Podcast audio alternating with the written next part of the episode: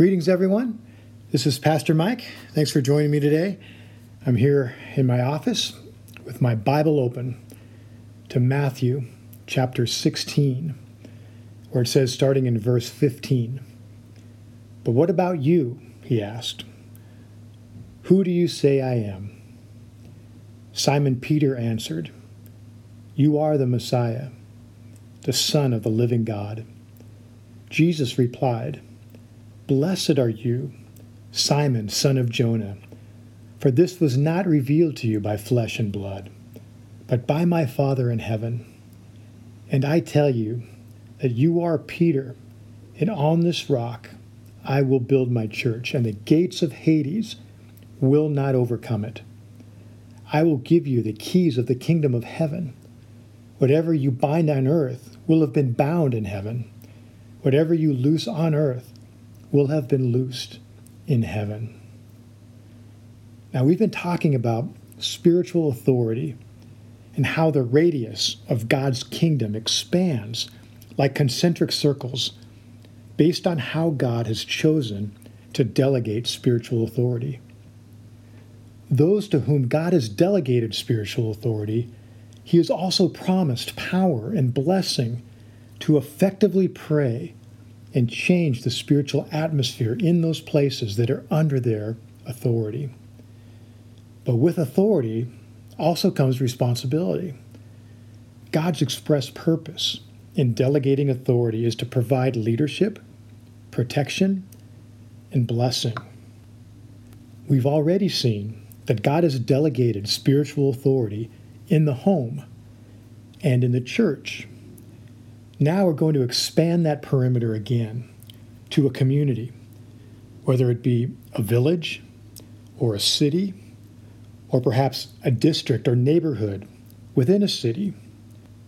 Now, this idea of city transformation may be new to some of you. So, I want to start by taking a look at a city from a spiritual viewpoint. How do you evaluate the spiritual condition of a city? Jesus said that he will build his church, and the gates of Hades would not prevail against it. Now, what are the gates of Hades? In biblical times, the city gates had a significant role in the cultural life of the city. The gate was far more than a point of protection. It was a combination of ad hoc courtroom, town hall, a place of public pronouncements and prophetic declarations.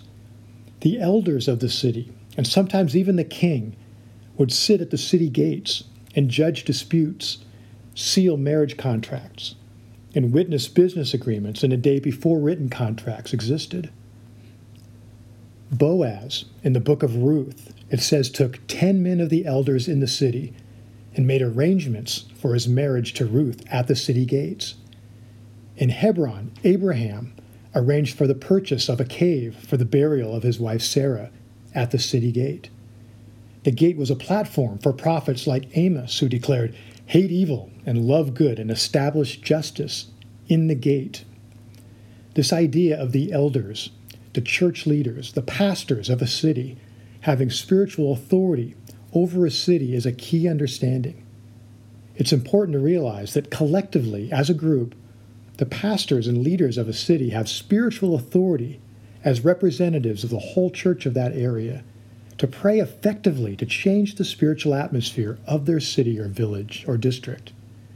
This is one of the crucial messages I deliver to pastors and leaders who gather for city transformation and prayer summits that we hold in places like India and Nepal.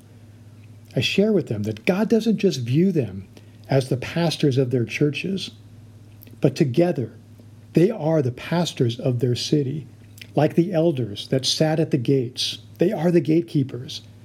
Most pastors only see their calling in terms of the responsibility they have to lead and care for their own congregation. What I want them to see, and what I believe God wants them to see, is that their role and responsibility encompasses so much more. The elders that sat at the city gate were men with authority to affect not just their church or synagogue in that case, but their whole city through covenants and contracts, prophetic declarations, the enforcement of justice, and the upholding of a standard of righteousness and truth. When pastors and leaders understand this, then they begin to see the importance of praying in unity for their city.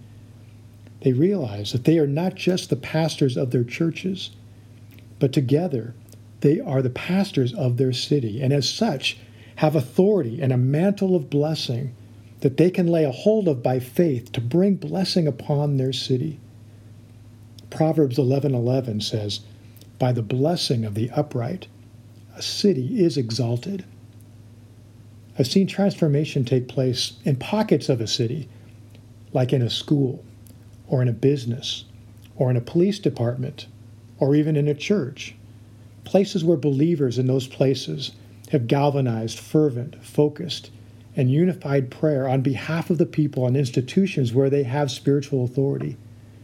But as for entire cities where transformation has taken place, like the example of Resistencia that I shared in the last episode, the one common denominator, without exception, is that in those places there is a unified group of pastors and leaders who have committed to praying together for one another and for their city. A group of leaders who take aim at the gates of Hades by exercising their spiritual authority in the heavenly realms and mobilizing the church of the city to pray and intercede for the lost. Sadly, very few pastors understand this corporate mantle of spiritual authority and therefore don't see the value in taking the time to invest in a citywide pastors' fellowship that has as its aim the transformation of their city.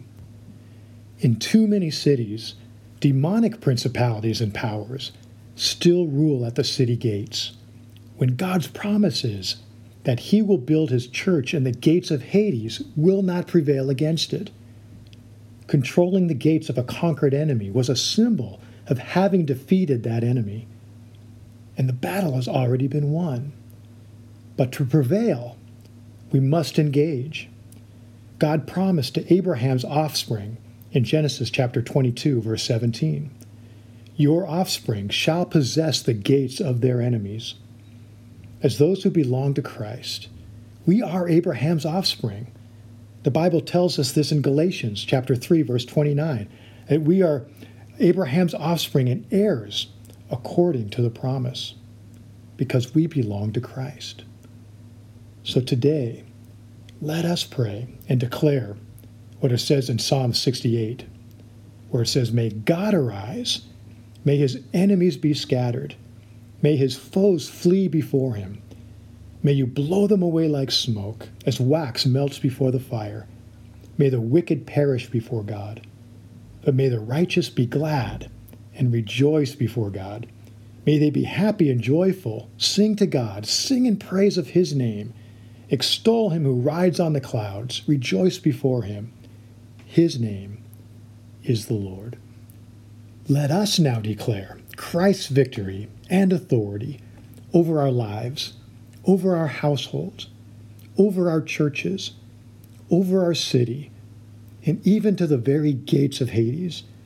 For Ephesians chapter 3 says that God's intent was that now, through the church, the manifold wisdom of God should be made known to the rulers and authorities in the heavenly realms, according to his eternal purpose, which he accomplished in Christ Jesus our Lord. Amen.